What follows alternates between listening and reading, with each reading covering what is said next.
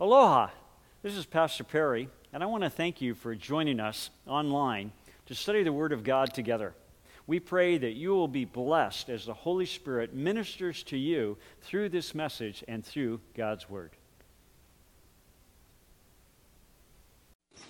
Greetings, Kailua community, and thank you so much for praying for our projects around the world. I'll be reading from Philippians 4 18 to 20. At the moment, I have all I need, more than I need. I am generously supplied with the gifts you sent me with Epaphroditus. They are a sweet smelling sacrifice that is acceptable to God and pleases Him.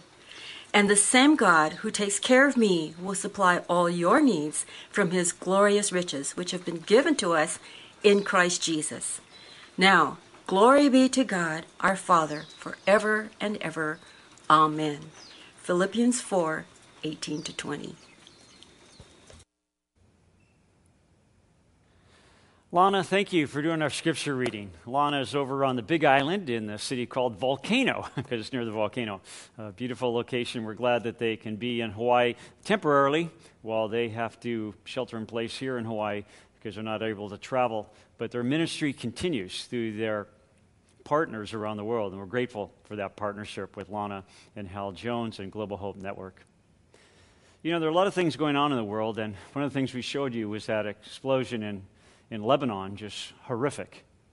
And you turn on the news and you discover there are horrific fires going on in Northern California, some of the worst fires they've had in history right now. And they discover in the Gulf Coast of the United States, we have back to back hurricanes coming.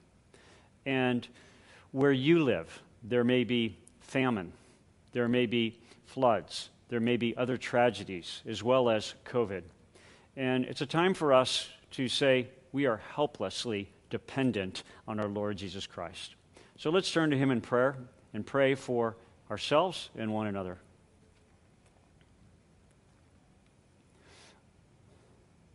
Lord, we are but dust but you are the Almighty God, all powerful. You are the creator of all things.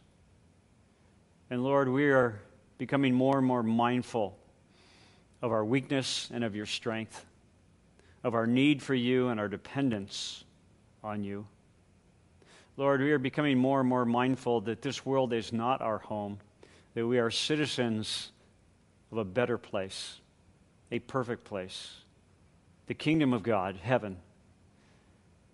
And Lord Jesus, right now we cry out to you for those who are suffering greatly, some in our community, some around the world, some perhaps within our own homes, dealing with not just COVID 19, but health issues, financial issues, tragedy, loss of life, loss of homes, loss of income, loss of peace. Lord, we cry out to you and ask you to minister to us and use us to minister to others. As you pour into us, help us then to pour out to those in need. Lord, we ask that we would be encouraged, refreshed, and blessed by what you have for us in your word today. And may the Holy Spirit be the teacher. May I merely be a channel. May Christ be seen in what is preached, we pray. In Jesus' name, amen. Pastor David Oyedepo is considered by Forbes Business Magazine to be the richest pastor in the world. It's estimated that his personal net worth is around $150 million. Number two is a pastor in Dallas, Texas, by the name of T.D. Jakes. And T.D. Jakes' net worth is estimated to be $147 million. But if you continue to search the internet, you'll discover that they aren't the wealthiest pastors. The pastor who has the greatest net worth is a man by the name of Kenneth Copeland. He's now, I think, in his 80s. And Kenneth Copeland's net worth is estimated to be between 300 and 750 million dollars. Well, I was shocked by that, and I was curious. I, I thought of a number of well known pastors, pastors that I listened to uh, on the radio or through podcasts, or maybe you watch them on television. I was curious, well, what are their net worths? So I looked them up. And all the ones I could think of to look up had net worths in the double digit millions between 14 and 50 million dollars. And then I thought, well, what about women pastors? And I looked up one famous woman pastor, and her net worth is only eight million, with an annual salary of about nine hundred thousand dollars.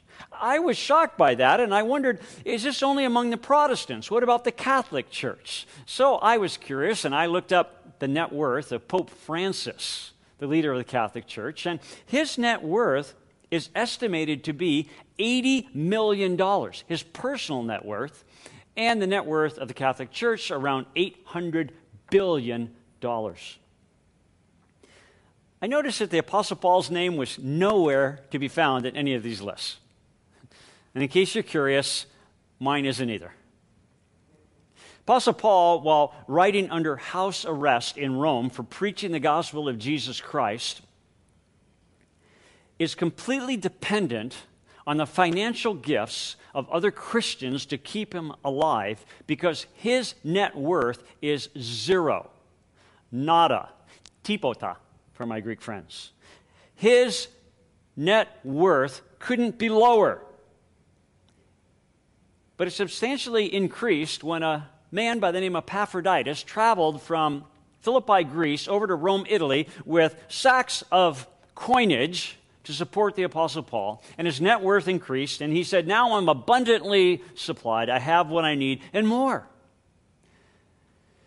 The Apostle Paul's attitude toward money, and specifically toward the sacrificial giving of other Christians so he could survive, is described for us at the end of the book of Philippians as we continue today in our series, Letters from Quarantine, as we come toward the end of the book, chapter 4, verse 17. In chapter 4, verse 17, the Apostle Paul writes to the Philippian Christians who sent him money, Not that I seek the gift itself. He said, It's not about money. I'm not in the ministry for money, obviously. But I seek for the profit. That word profit is literally fruit, which increases to your account. Riches fame and power are intoxicating and addicting. But the Apostle Paul clearly avoided these addictions found both outside the church but also inside the church. Yes, the Apostle Paul pursued wealth, but the wealth that he pursued was a spiritual wealth for himself and for those he loved.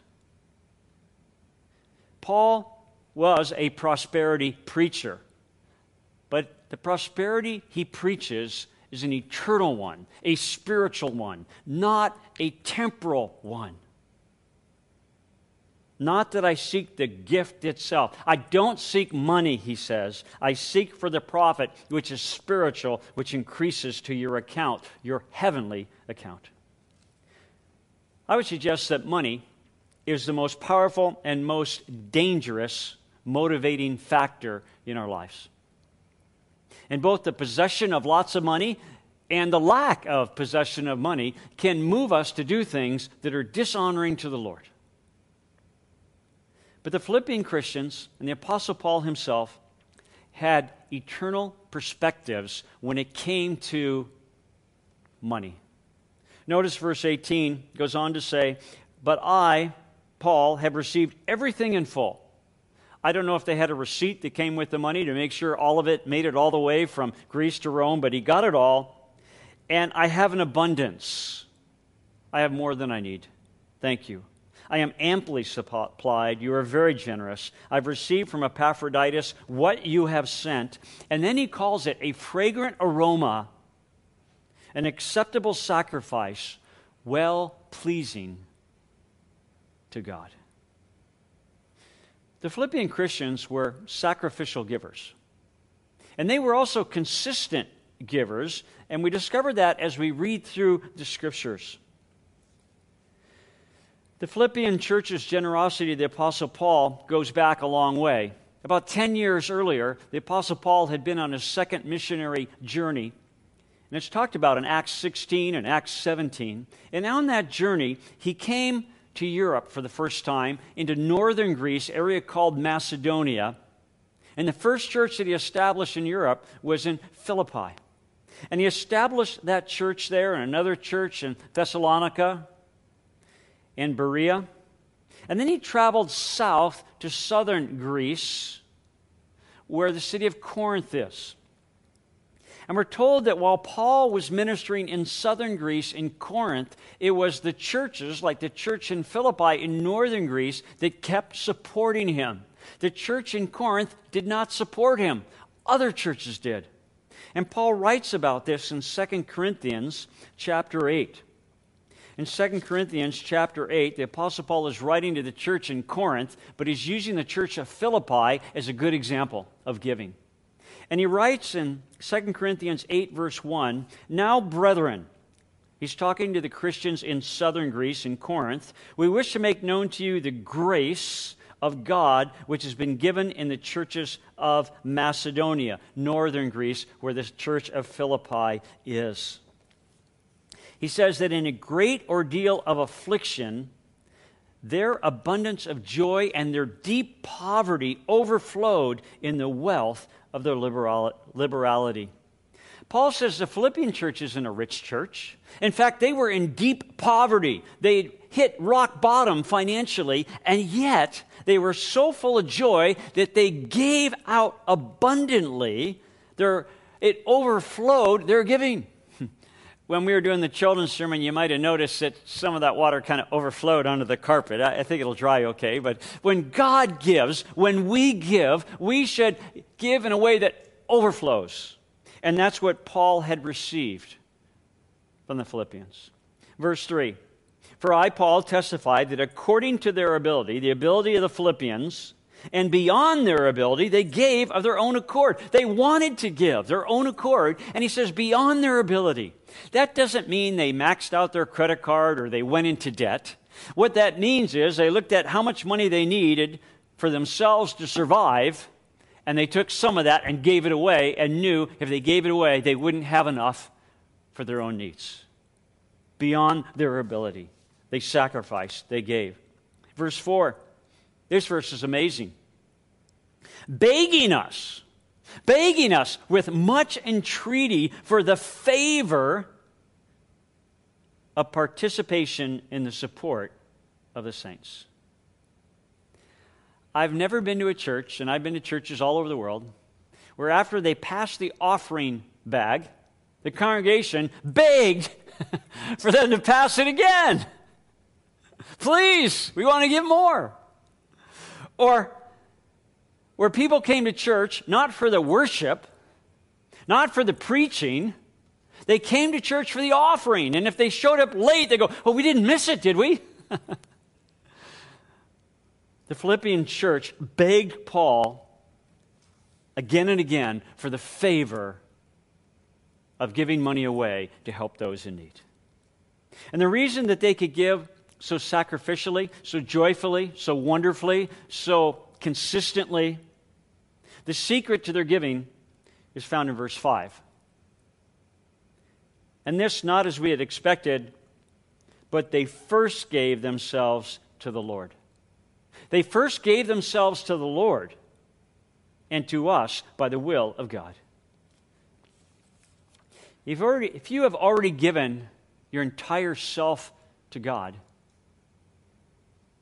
giving anything else away is almost a no brainer. becomes much easier. If you've given yourself fully to God, then giving away any portion of your finances or making a sacrifice is much easier.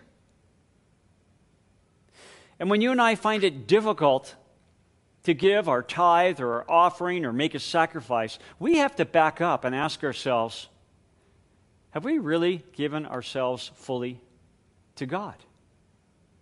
Which brings us to the first of two principles today. Principle number one is this the outline is there online if you want to look at it there or print it out. Number one, a heart fully given to God gives fully to others. A heart fully given to God gives fully to others. You know, we often hear people say something like, I'm giving myself fully to my new sport, or I'm giving myself fully to my new marriage, or I'm giving myself fully to my new job. I'm giving myself fully to my education, or to this political cause. Maybe people say, I'm giving myself fully to my church. And we say that as if giving ourselves fully to something automatically is a good thing.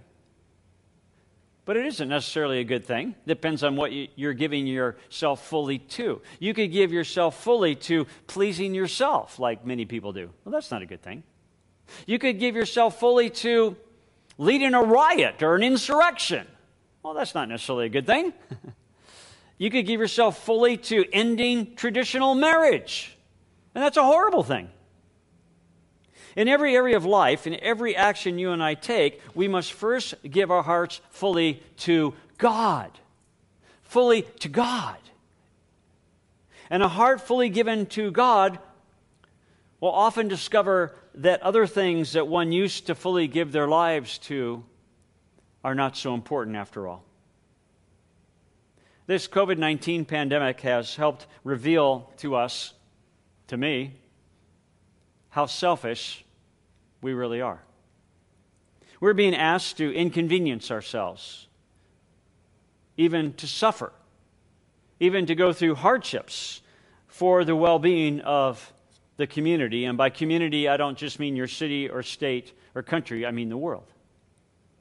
And our responses to being deprived of our personal desires and wants, and even so called rights, is revealing a lot of stuff about us. And not all of it good. Remember, when you accepted Christ as your Savior, you accepted a life of sacrifice based on the life that was sacrificed for you. Let me say that again. When you accepted Christ as your Savior, you accepted a life of sacrifice based on the life that was sacrificed for you. Jesus gave himself fully to God for you. And he asks you to give yourself fully to God for others. And the Philippian Christians did just that. They followed suit. They gave of themselves fully to God and found it easy and joyful and wonderful then to give of themselves to others. And Paul describes this in Philippians 4:18 at the end of that verse. He says, "It is an acceptable sacrifice, well pleasing to God." When you pray and say, "Lord, help me be well pleasing to you, keep in mind he may ask you to sacrifice. And right now, all of us are being asked to make acceptable sacrifices for the good of others that are well pleasing to God. A heart fully given to God gives fully to others.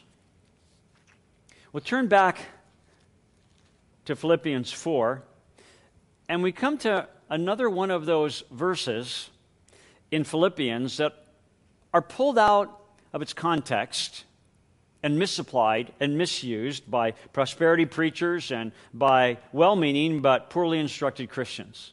And that's Philippians chapter 4, verse 19.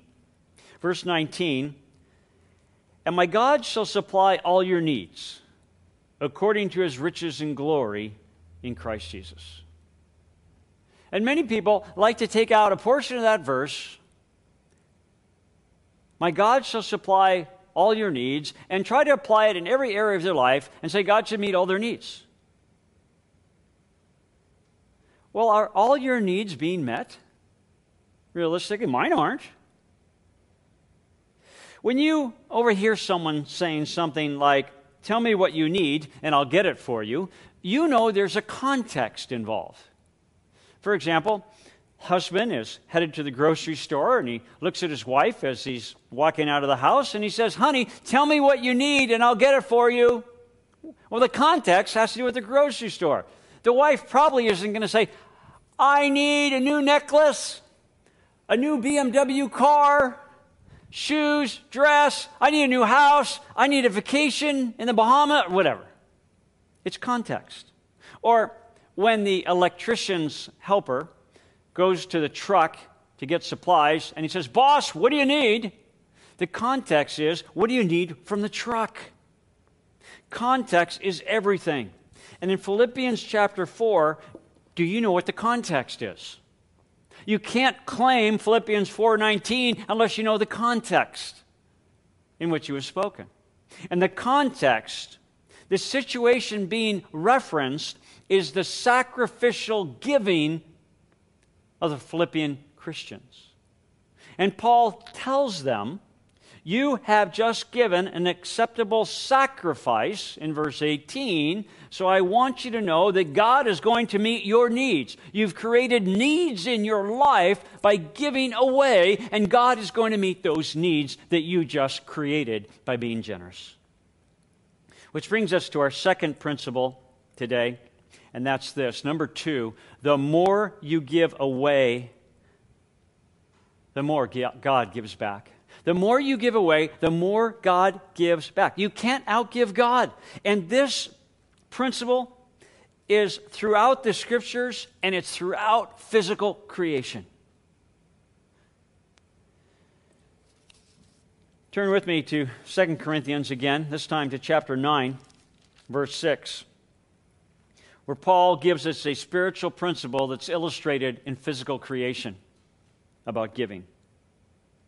2 Corinthians chapter 9 verse 6 says, "Now this I say, he who sows sparingly shall also reap sparingly, and he who sows bountifully shall also reap bountifully." And we have illustrated for us throughout creation that when a farmer or a gardener sows bountifully, they reap a bountiful harvest. And that's out there so that you and I will be reminded that we, when we are generous, that God gives back to us in a generous fashion. It's not that we should give to get, but it's that when we give sacrificially, God will meet our needs abundantly. Because you can't outgive God. The more you give away, the more God gives back. Notice verse 8 of 2 Corinthians 9. Verse 8 of 2 Corinthians 9 And God is able to make all grace abound to you, that always having all sufficiency in everything, you may have an abundance for every good deed. That's the same thing as Philippians 4:19 said in different words. That God will supply your needs when you give away. During this present COVID crisis, you and I, as individuals, and we as a church, need to be especially mindful of those around us in need that we can help. You, as a church, have been generous in your giving.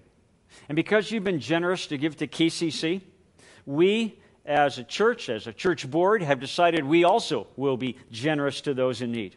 And I want you to know that during this pandemic, we have actually increased our monthly giving to our missionaries who are losing support because other churches can't support them. And that's because of you. We have also quadrupled our giving to help the homeless here on our island during the pandemic. Quadrupled, four times as much. Because of you, you've been generous. We can be generous out. We have approximately doubled the amount of money we're sending to Uganda to feed our friends there who are without jobs and food. And that's because you've been generous. We can give out and be generous. The more we give away, the more God gives back. I don't think all churches are going to survive this pandemic. People have lost their jobs, they can't support their pastors. The churches that are unable to live stream, they can't connect with one another. But I believe our church not only will survive, I think we will thrive because of you. Because you are giving of your prayers, your finances, of yourself to God fully. And therefore, you're able also to give to us and to others in need. Fully give your heart to God and fully then give to others.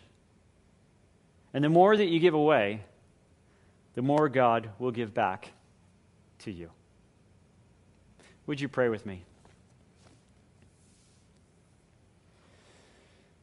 The greatest gift God ever gave was the sacrifice of his son, Jesus Christ, and he did it for you. It was tragic, it was painful, it was horrific, but it was done for you. So it became beautiful and wonderful and gracious and powerful. And Jesus Christ paid for your sins, He paid for my sins. He rose from the grave to prove that He had conquered death, and sin couldn't hold Him in the grave. His rising from the grave proves that the sins have been forgiven, the debt paid. And God offers to you the forgiveness of sin. He offers you His Son, Jesus Christ. He offers you eternal life but he gives you a choice to accept it or reject it, and the choice is yours. Heaven or hell, you choose. You end up based on what you've chosen. Whether you've chosen Christ or not, that determines your eternal destiny.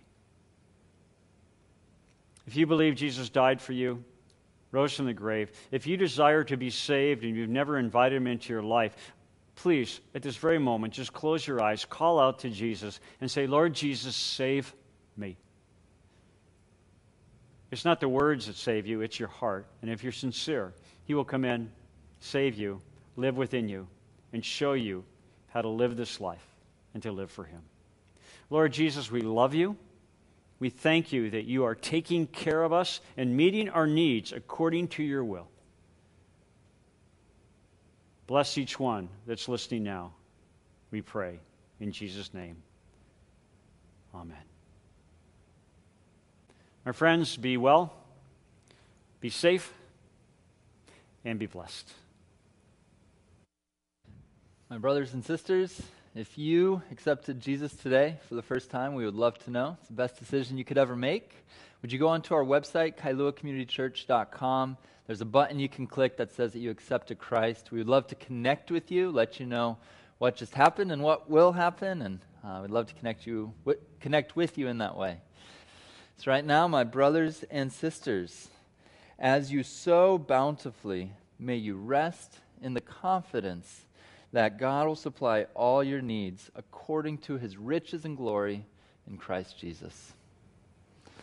Church family, so glad we were able to be together today. We love you, and we will see you next week. Aloha.